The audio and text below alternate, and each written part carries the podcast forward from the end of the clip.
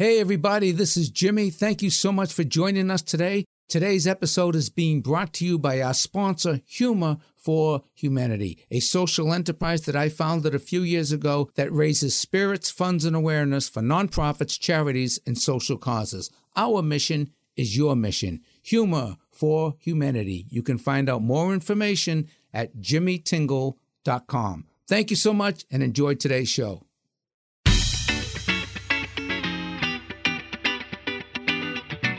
Hello, everybody. This is Jimmy. Welcome back to another episode of our show. I am so excited today to have my guest, John Rosenthal, because not only is he a highly successful business person and developer and just all-round great guy, he is the most philanthropic person that I know, and he is the most committed activist I have ever met, and I've met a lot of committed activists.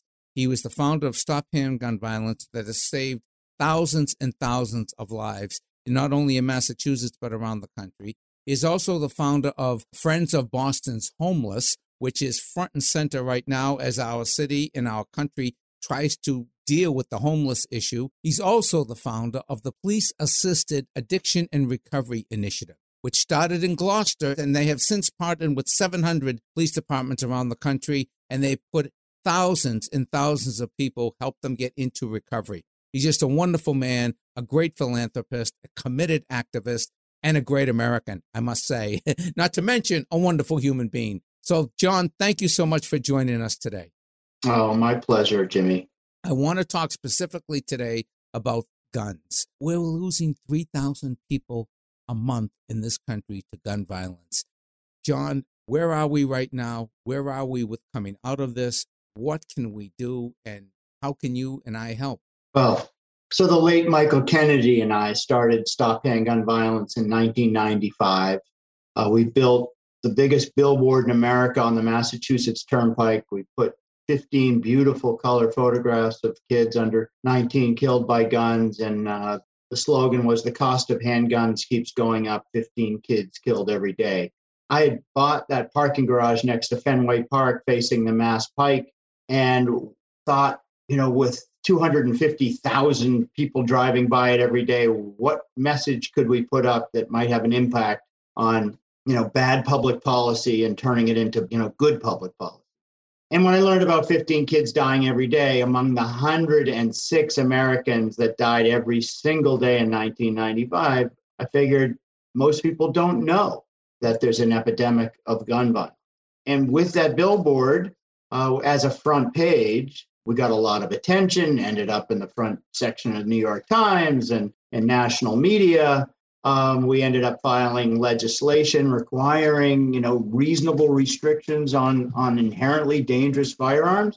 And since 1995, we have enacted the most effective gun laws in the nation, the first in the nation consumer protection standards for firearms.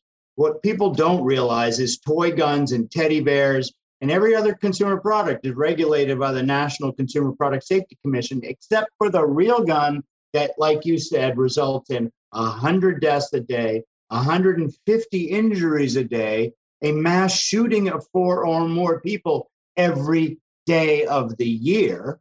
And this year alone, over 40,000 Americans died from firearms. So we've become the first state in the nation to put consumer protection standards on guns. Since 1994, we have reduced the rate of gun deaths in urban Massachusetts by 40%.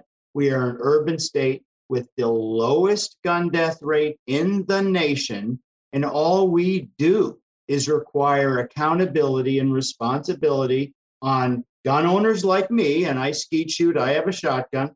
Gun owners have to get trained and lock their guns unless they're in their direct control. Gun dealers have to operate out of bona fide stores separate from car trunks and backpacks.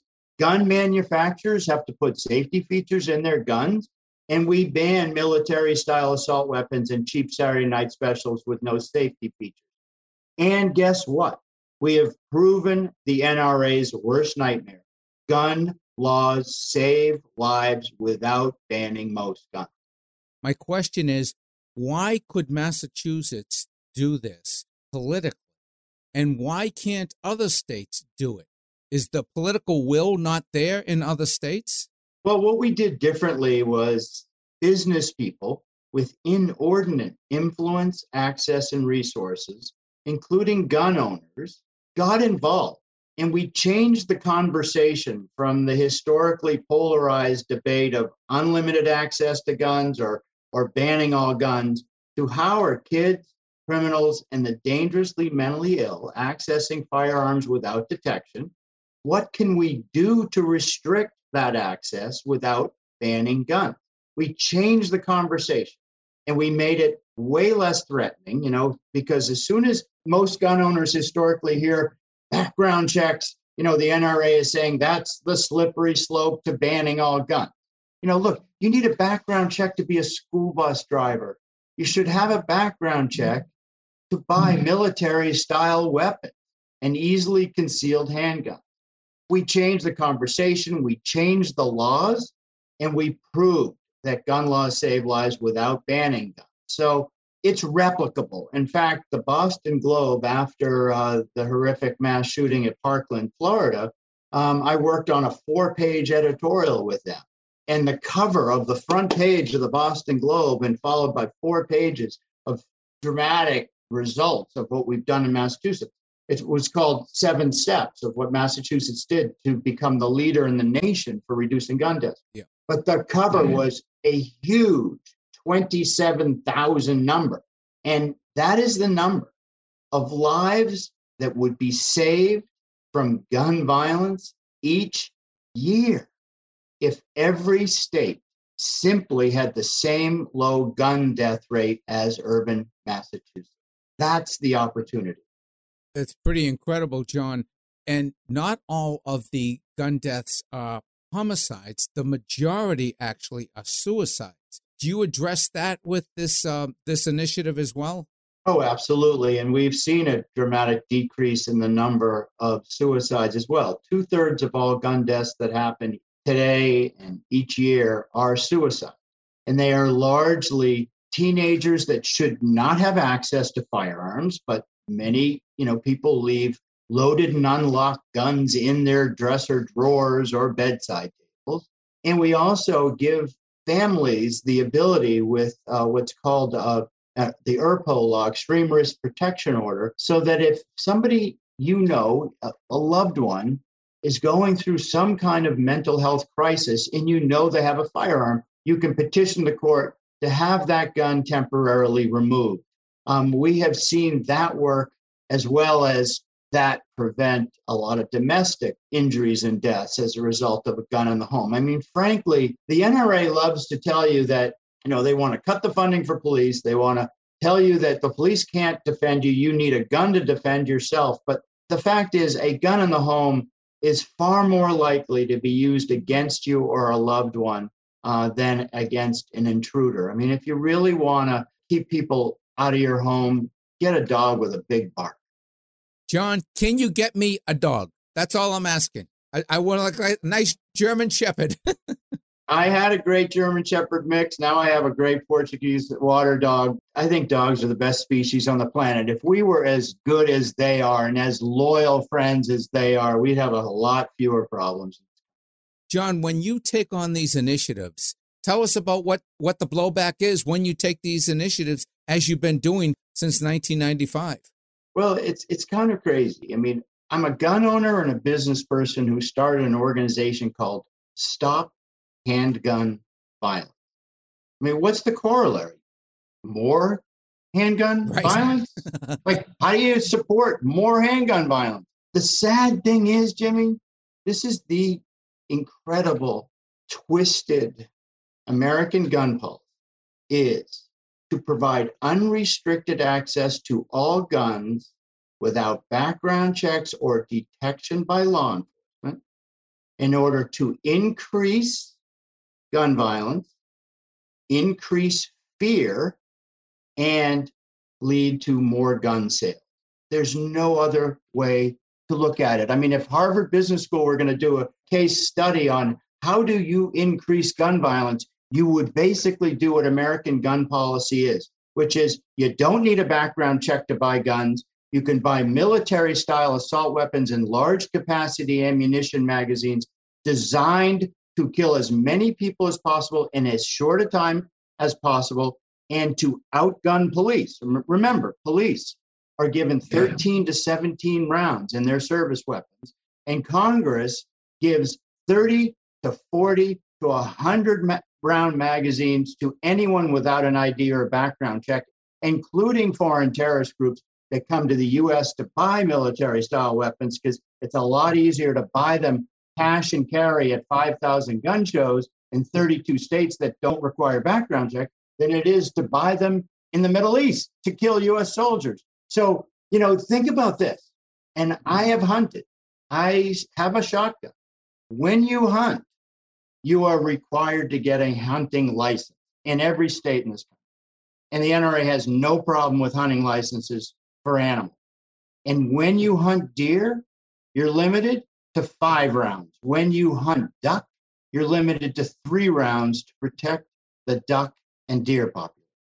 When you want to hunt humans, Congress says no limit. That is why we have a mass shooting of 4 more people every day, and we lose 3,000 every month, and we lose 40,000 every year. And if you go back to 1975, that is more Americans killed by guns in this country than all U.S. servicemen and women killed in all foreign wars combined. That's unbelievable, John. And I think what you're shedding light on is the economic incentive for these policies to remain in place. Because most people, if they get into a debate about this, they'll say, it's the Second Amendment, it's my right, it's in the Constitution. But what you're saying is there's a financial incentive for the NRA. Would you say that they're acting as the political front for the gun industry? Do they, as an organization, benefit economically from the sale of guns? Or how does that work? What's that relationship like? It's far more insidious than just economic, although it is in part economic. It's cultural. Fear is a great motivator, and fear sells. And so fear of Democrats taking your guns away, or fear of law enforcement breaking into your house and taking your guns, is a great motivator to sell guns. And, you know, the gun industry is uniquely unregulated. The reason that the gun industry can get away with murder the way they do is Congress gave them a similar immunity from lawsuits. So you can't sue the gun industry, even if they market guns directly to criminals. Like Osama bin Laden bought 12 firearms made by Barrett. It's a 50 caliber sniper rifle that is made in Tennessee, marketed as being able to take down an aircraft with one shot, and they tell you where to put it. The weapon used at Fort Hood military base is a 22 caliber handgun made by a company called Herzl, marketed as capable of penetrating 48 layers of soft body armor. They are basically marketing a gun to kill police and military officials. And they can't be sued because Congress gave immunity. And I will tell you, you know, this gun violence by design, after every mass shooting, I get on MSNBC or you name it, and I'm debating some gun industry guy or the NRA guy. And they say, oh, it's not the guns, it's, you know, it's mentally ill people. Well, guess what, Jimmy? You and I know that every country has people suffering with mental illness. This is the only country in the world that happens to allow them to be armed with military-style assault weapons without detection. What's going on here? Well, John, roughly how much money does the pro-gun industry contribute to members of Congress to put them in a position where they can justify passing laws that are clearly not in the American public's interest? It gets into the tens of millions a year. I mean, the NRA proudly says that they contributed roughly $30 million to help elect Donald Trump. And the majority, I would say virtually all that money, came from the gun industry. It didn't come from membership. In fact, you know, a membership to the NRA costs $35, and it cost them $100 to get that member. So all the money for the NRA comes from the industry, and the NRA does all the bidding for the industry. What can we do as citizens? Because we're coming up to the midterms. We're going to have an election, obviously, in 2024. the purchasing of weapons has gone up during the pandemic. It seems to go up every year. It went up when Obama got elected. Then it went up when Trump got elected. Now it's up again. What can we do as citizens? Well, first of all, we have to get involved in our democracy that we are dramatically losing. And the threat to democracy today is as great as any time in our life. And, you know, the mother of all issues is really campaign finance reform. And that's not going to change. I mean, the Supreme Court has ruled that corporations are people and corporations can control politics and elections. There's more of us than there are of them. We've got to get involved.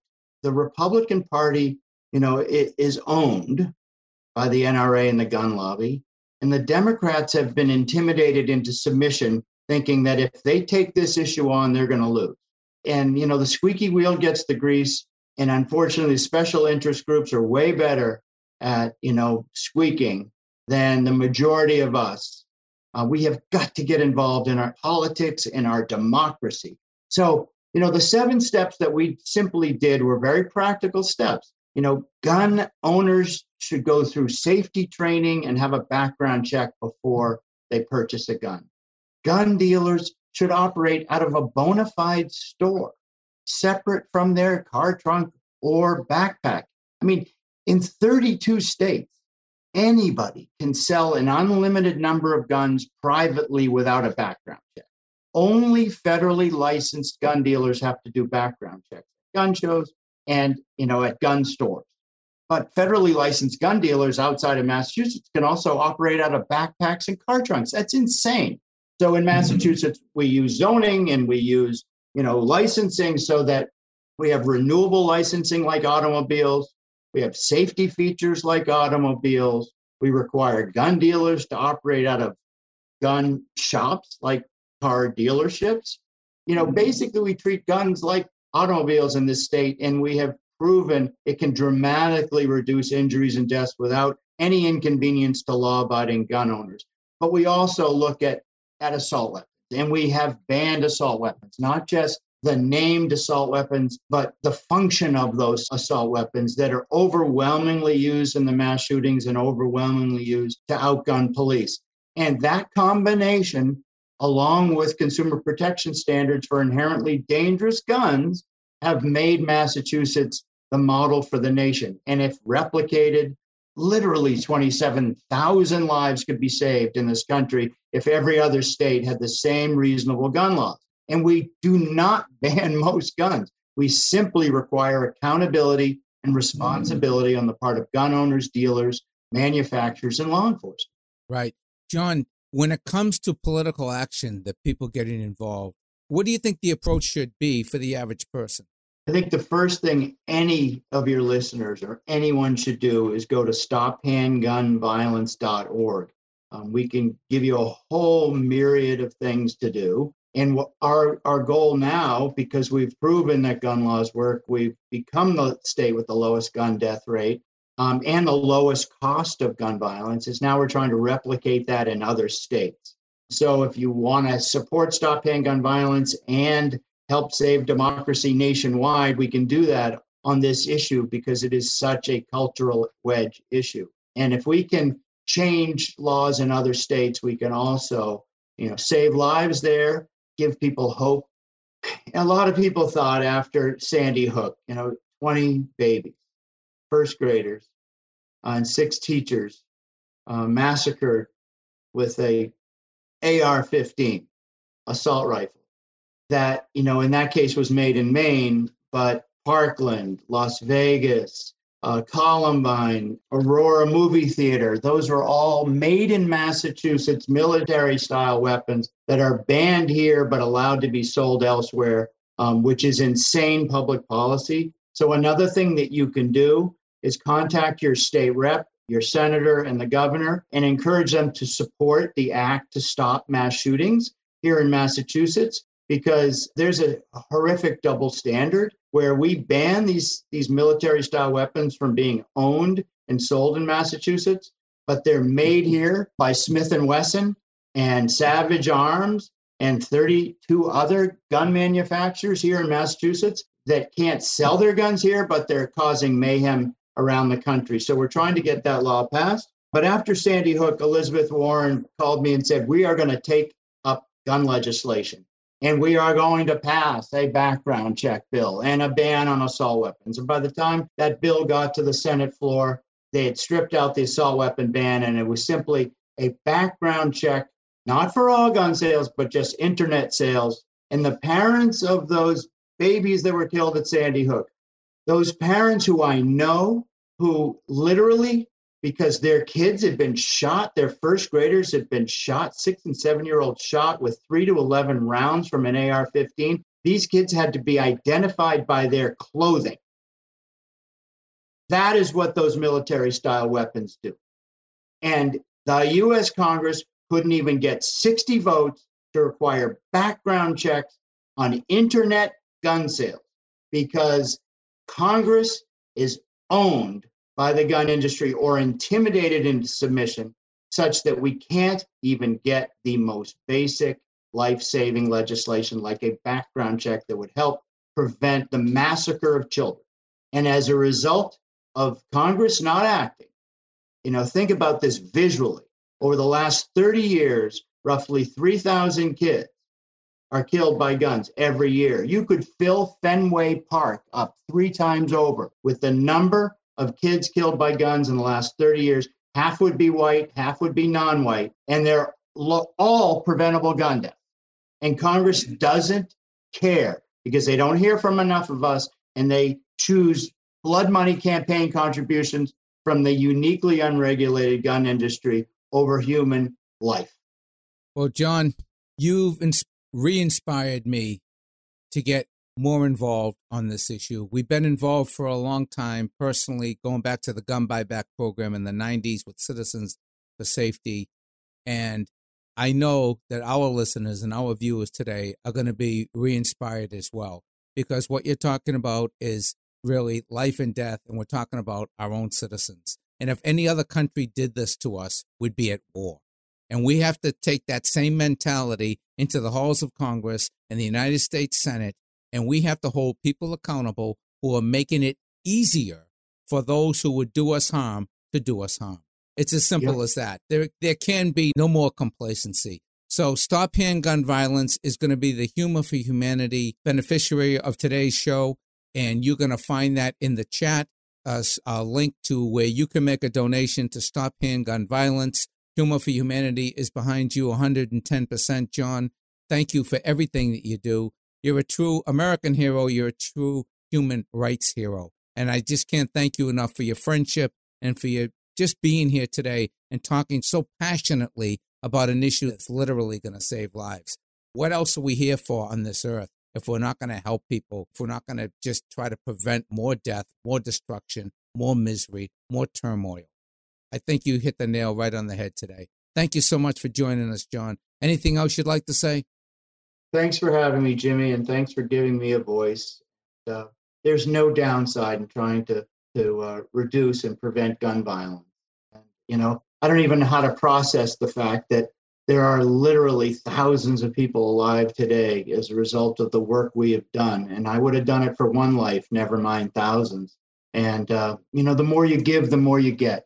And the more you have, the more you have to give, or you get crazy like most people we know. And at the bottom line, Jimmy, is, if you're lucky enough to live to be 90 years old, that's 780,000 hours. That is all you get. And what you do with those hours and moments and who you connect with is all you ever have. And what could feel better than helping save lives and improve the lives of people far less fortunate than we? Thank you so much, brother. We'll be in touch soon. We'll have you back. And until then, we're going to be working hard right with you. And I know my listeners will do as well. We're going to make contributions. We're going to get involved. And we're going to do whatever we can to make this, in the words of Abraham Lincoln, the first Republican president, a more perfect union. Thank you so much. Take care. Be well. Be well.